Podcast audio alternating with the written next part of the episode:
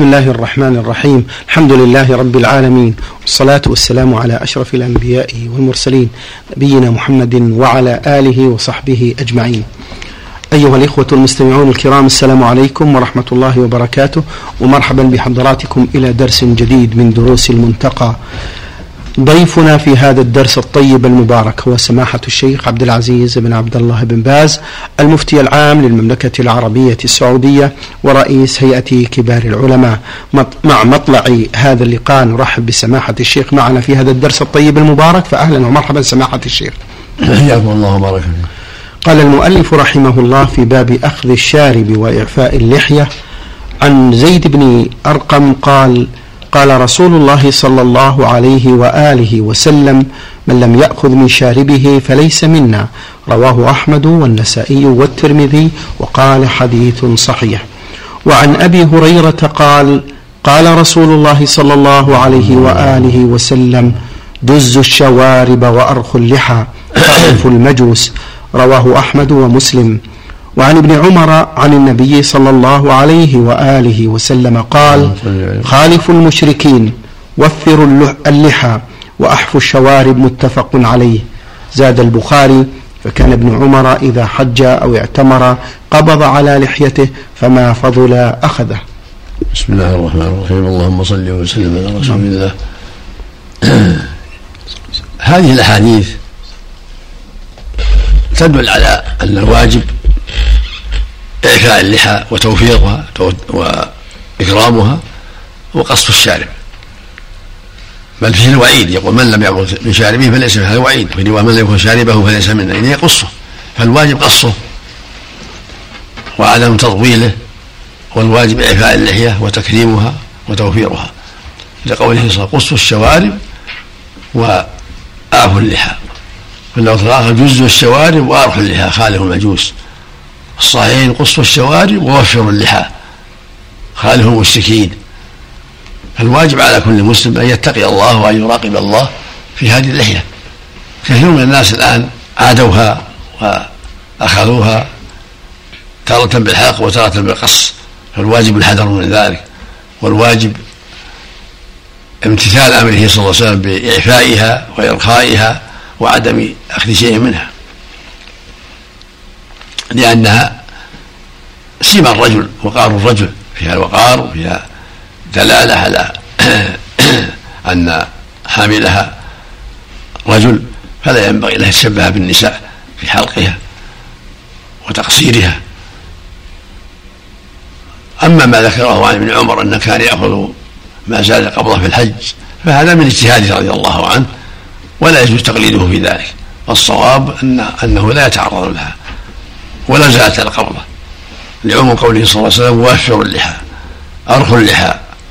هذا عام يعم ما بلغ القبضة وما زاد عليها. ولا يجوز تخصيص هذا العموم بفعل ابن عمر رضي الله عنهما. نعم. أحسن الله إليكم. سماحة الشيخ حفظكم الله هل يدل الحديث من لم يأخذ من شاربه فليس منا على وجوب قص الشارب؟ نعم. أمر النبي يدل على هذا قص الشوارب يدل على الوجوب. فليس منا هذا وعيد. يدل على وجوب أيضا. نعم. من حلق حكم حلق الشارب كله سماحة الشيخ الحلق تركه أولى القصد أولى. نعم يا شيخ. لأن الرسول قال قصوا وأحفوا ولم يقل احلقوا فالقص أولى من الحلق. الحلق, الحلق لا يبقي شيء مرة. أما القص يبقي, يبقي, يبقي الأصول. الأصول نعم.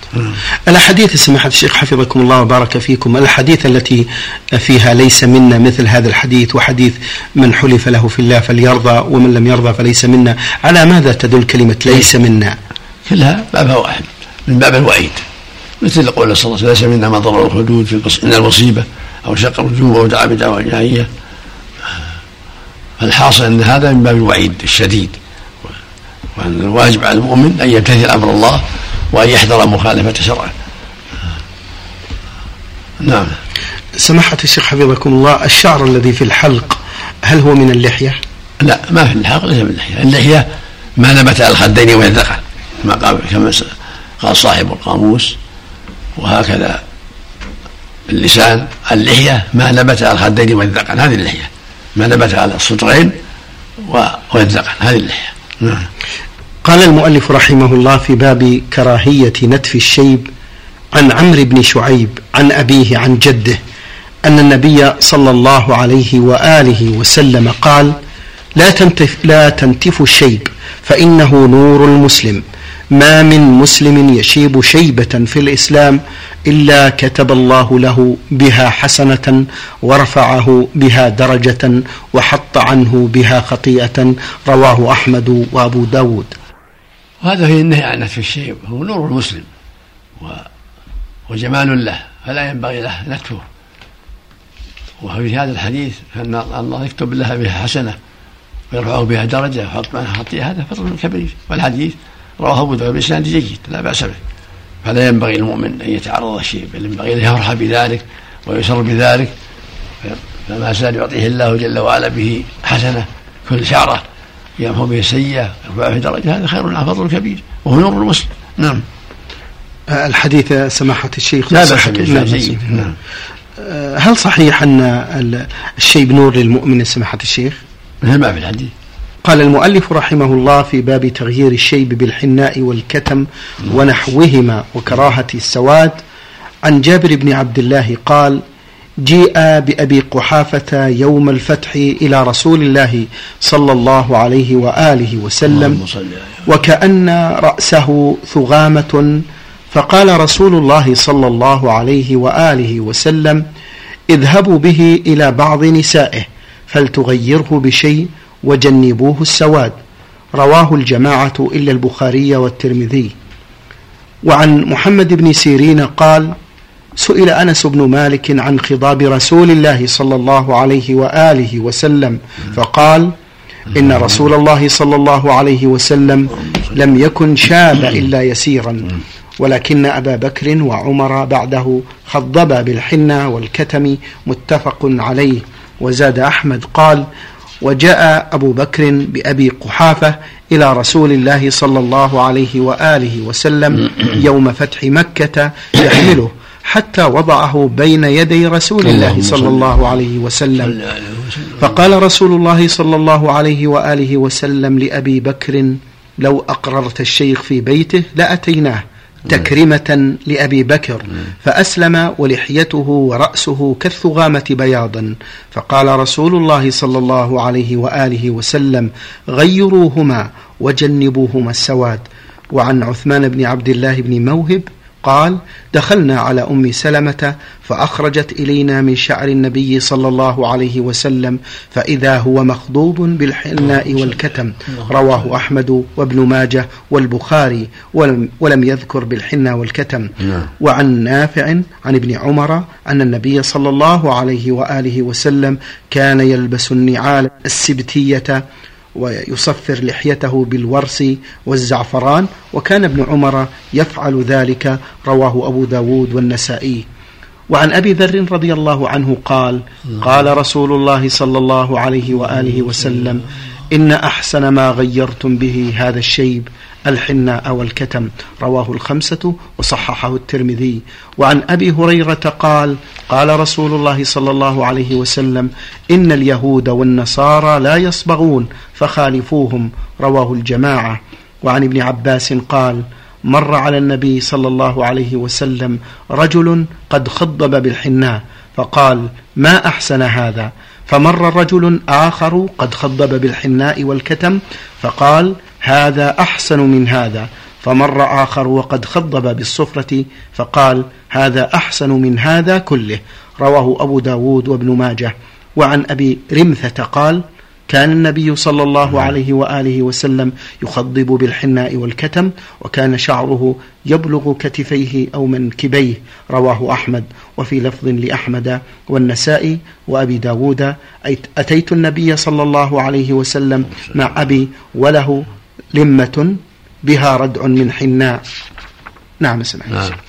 هذه الأحاديث كلها تدل على شرعية الخضاب وأنه يسحب للمؤمن الخضاب لكن بغير السواد. والأفضل بالحنة والكتم كما دلت عليه الأحاديث الصحيحة. الحنة والكتم الكتم يصبح سوادا والحنة حمرة فإذا اجتمع صار بين السواد والحمرة. كان الصديق وعمر يصبغان بالحنة والكتم والنبي أرشد إلى ذلك. عليه الصلاة والسلام. فهو أفضل ما يخضب به. وإن خضب بالصفرة فلا بأس كما ثبت عن ابن عمر أنه كان يخضب بها ويذكرها عن النبي صلى الله عليه وسلم أنه كان يخضب بالصفرة. هذا كله مستحب كله سنة. ولهذا أمر النبي صلى الله عليه وسلم أبا بكر أن يغير لحية والده أبا قحافة. وقال غيروا هذا السواد هذا السواد واجتنبوا غيروا هذا الشيب واجتنبوا السواد. كانت وكان رأسه ولحيته كالثغامة بياضا. وهذا عمل في فتح مكة. فدل ذلك على أن السنة أن يغير الشيب سواء كان بالحنة أو بالحنة والكتم أو بالصفرة لكن إذا اجتمع الحنة والكتم فهو أفضل. وإن غير بالصفرة وحدها فلا بأس. ولا يبقى بياضا. السنة أن يغير يغير هذا الشيء وجنب السواد عليه الصلاة والسلام. وهذا يعم الرجال والنساء. في استحباب تغيير الشيء بالحنة والكتب بالصفرة. أما الأسود الخالص فلا. نعم. الثغامة ما هي سماحة الشيخ؟ الظاهر كقطعة العرفج وأشباهها من مما يكون أبيض. نعم. إيه. نعم. والكتم يا شيخ حفظكم الله. الكتم يصبغ سوادا يصبغ سوادا يصبغ والحنة يصبغ حمرة نعم. نعم فإذا اجتمع صار بين السواد والحمرة نعم. أحسن الله إليكم. أه، هل تغيير الشيب واجب لأمر الرسول يا شيخ؟ المشهور عند العلماء أن السنة مؤكدة لأن بعض الصحابة والنبي صلى الله عليه وسلم قد يرى فيه البياض ولم يصبغ وهكذا جماعة من الصحابة عليهم البياض ولم يصبغوا نعم. فالسنة التغيير ولهذا قال صلى الله عليه وسلم إن هذا اليهود والنصارى يصبغون فخالفوهم. فالسنة أن يخالف اليهود وأن يصبغ المؤمن. ويتأكد عليه ذلك. أما كونه يأثم فمع النظر. لكن السنة مؤكدة لا شك. قال المؤلف رحمه الله في باب جواز اتخاذ الشعر وإكرامه واستحباب تقصيره. عن عائشة قالت كان شعر النبي صلى الله عليه وآله وسلم فوق الوفرة ودون الجمة. رواه الخمسة إلا النسائي وصححه الترمذي. وعن أنس بن مالك أن النبي صلى الله عليه وآله وسلم كان يضرب شعره منكبيه وفي لفظ كان شعره رجلا ليس بالجعد ولا السبط بين أذنيه وعاتقه أخرجاه ولأحمد ومسلم كان شعره إلى أنصاف أذنيه.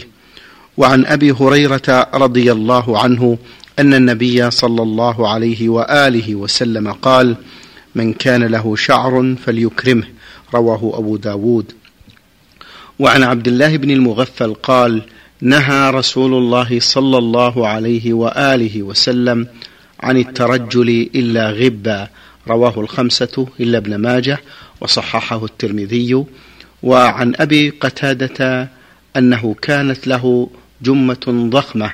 فسأل النبي صلى الله عليه وآله وسلم فأمره أن يحسن إليها وأن يترجل كل يوم رواه النسائي. هذه الأحاديث كلها تدل على أنه لا بأس أن يربي الإنسان شعره وأن السنة في حقه أن يكرمه إذا رباه وذلك بترجيله كل يوم خلف يوم يعني غبا وأنه صلى الله عليه وسلم كان يربي رأسه فربما صار جمة وربما صار وفرة وربما ضرب إلى منكبيه عليه الصلاة والسلام. فيدل على التوسعة في ذلك وأنه لا حرج أن يكون جمة إلى أطراف أذنيه أو بين أذنيه ومنكبيه ولا بأس أن يضرب إلى منكبيه كل ذلك لا حرج فيه. والرسول عليه الصلاة والسلام ربما حلق في بعض الأحيان كما حلق في عمرة الحديبية حلق رأسه وحلق في حجة الوداع وربما قصر رأسه كما في عمرة القضاء وعمرة الجرانة. والحلق جائز. إذا أراد أن يحلق رأسه لا بأس يحلق رأسه ولا بأس أن يقصره هو مخير. ولهذا لما رأى النبي صلى الله عليه وسلم غلاما قد حلق قد حلق بعض رأسه وترك بعضه أمر أهله قال احلقه كله أو دعوه كله. وهذا القزع لا يجوز بل إما يحلق الرأس كله أو يترك كله. وهكذا التقصير إما يقصر كله ويترك كله. ورخص لأبي قتادة أن يترجل كل يوم لما اشتكى إليه حاجته إلى ذلك. هذا كله يدل على أن الأمر فيه سعة وأنه إن شاء ربى رأسه وإن شاء تركه حلقه وإن شاء رجله كل يوم إذا دعت الحاجة إلى ذلك.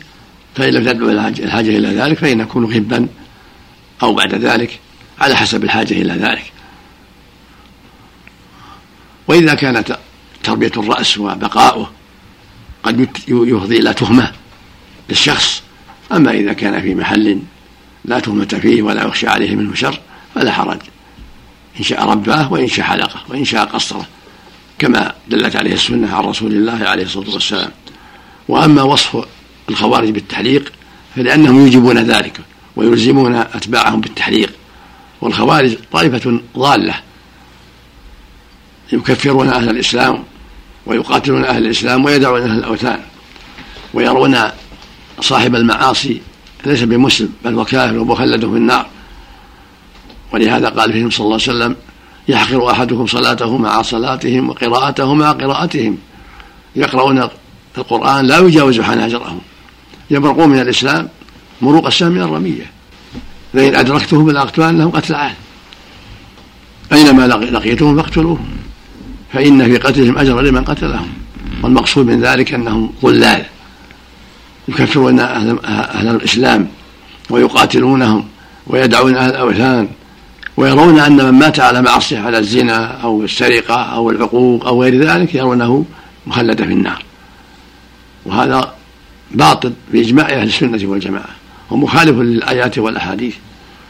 ولهذا أنكر الله عليهم النبي ذلك وأمر بقتالهم.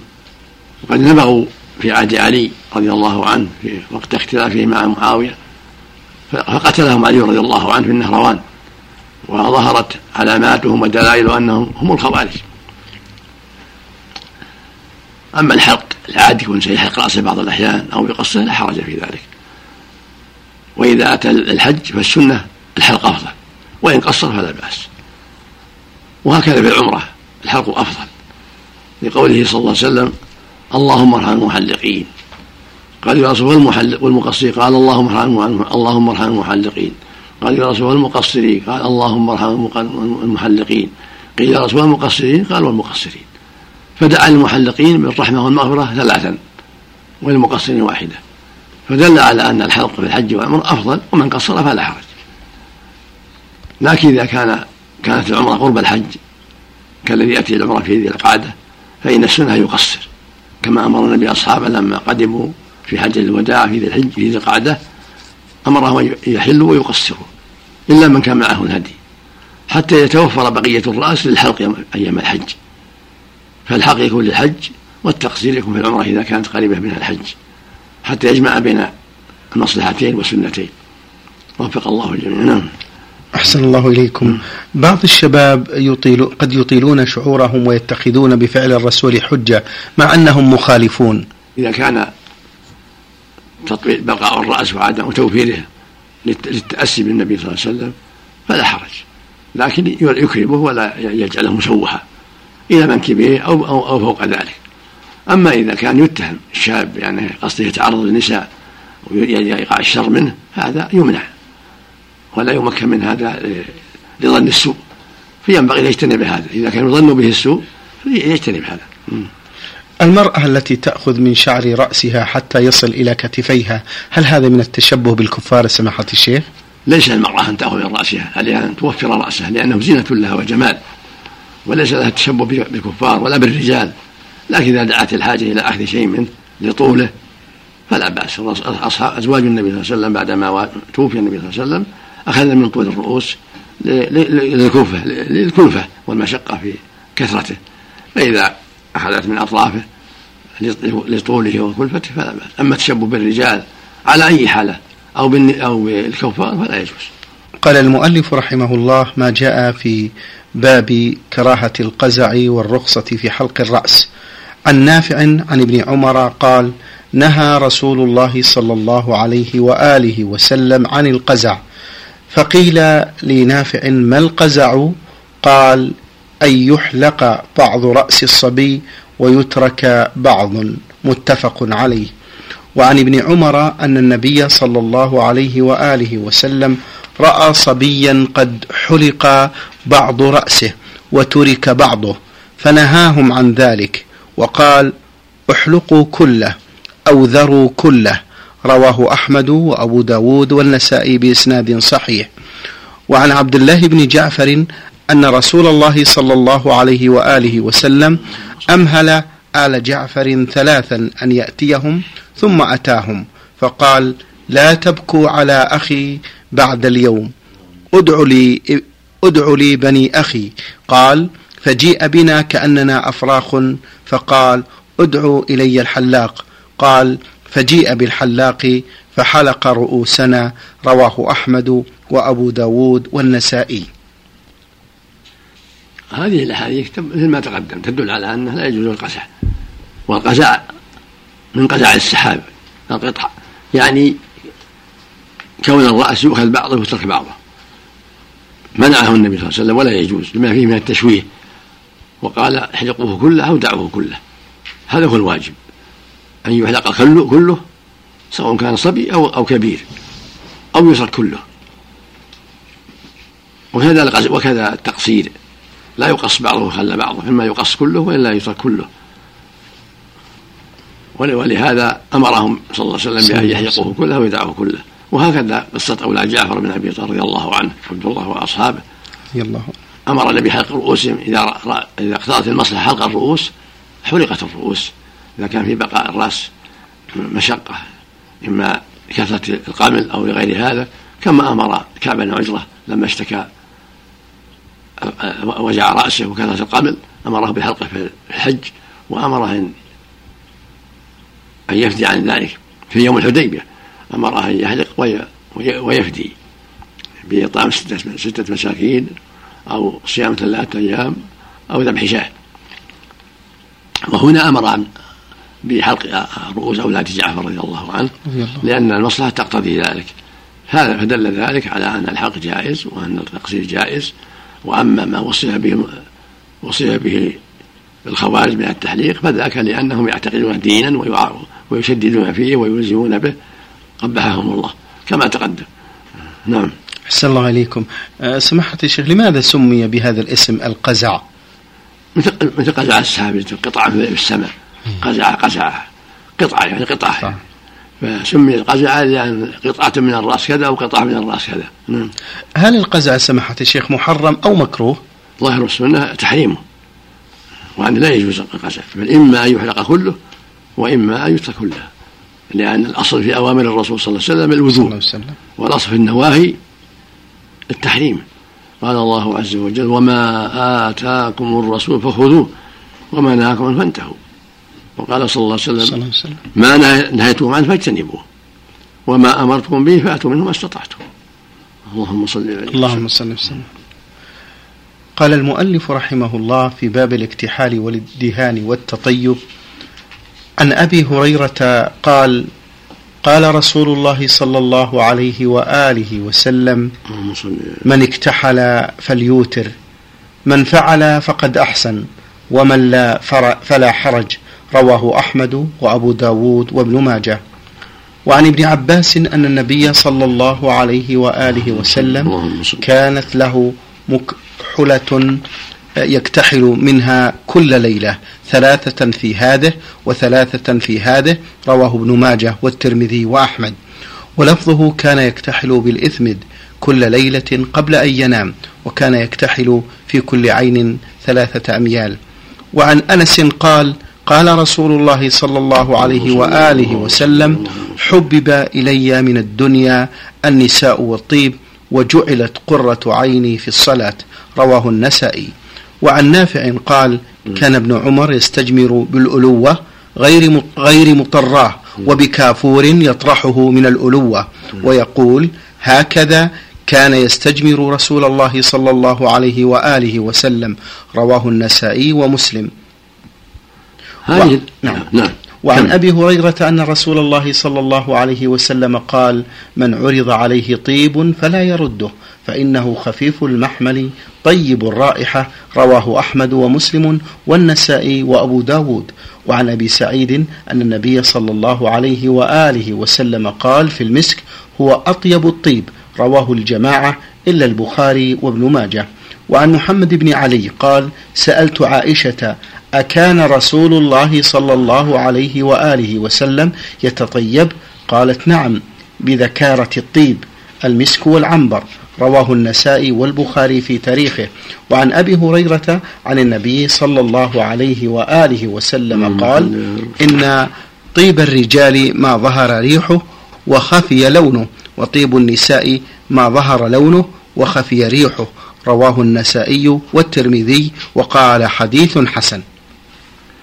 هذه الأحاديث تدل على معنيين أحدهما الاكتحال وأن السنة الاكتحال لأن الاكتحال يقوي البصر ويحسن منظر العين والشعر الذي فيها أيضا فالسنة أن يكتحل كان النبي يكتحل صلى الله عليه وسلم كل ليلة بالإثم بالإثم نعم و و ويكتحل ثلاثة أميال عليه الصلاة والسلام في كل عين. و وهو صلى الله عليه وسلم القدوة في أقواله وأعماله عليه الصلاة والسلام. و ويدل على ذلك ويدل أيضا على أن السنة مراعاة ذلك وأنه ينبت ينبت الشعر ويقوي ويقوي البصر. فينبغي للمؤمن أن يتحرى سنة الرسول صلى الله عليه وسلم في ذلك. فيتطيب فيكتحل كما كان النبي يكتحل لما في ذلك من قوة البصر و والفائدة الأخرى إنبات الشعر. والسنة ثلاثة أميال كل عين ثلاثة أميال وقول قول ابن عمر يعني قوله يقول نافع إن ابن عمر كان يستجمر بالألوة يعني بالطيب. يستجمر يعني يطيب يعني يضع الجمر ويضع فيه الطيب. يعني يتطيب بالألوة وهي العود اقتداء بالنبي عليه الصلاة والسلام. شكر الله لكم سماحة الشيخ وبارك الله فيكم وفي علمكم ونفع بكم الإسلام والمسلمين. أيها الإخوة والأخوات كان معنا في برنامج شرح كتاب المنتقى سماحة الشيخ عبد العزيز بن عبد الله بن باز المفتي العام للمملكة العربية السعودية ورئيس هيئة كبار العلماء. شكر الله لسماحة الشيخ على ما بين لنا. وفي الختام تقبلوا تحيات الزملاء من الإذاعة الخارجية فهد العثمان ومن هندسة الصوت سعد عبد العزيز خميس. والسلام عليكم ورحمة الله وبركاته.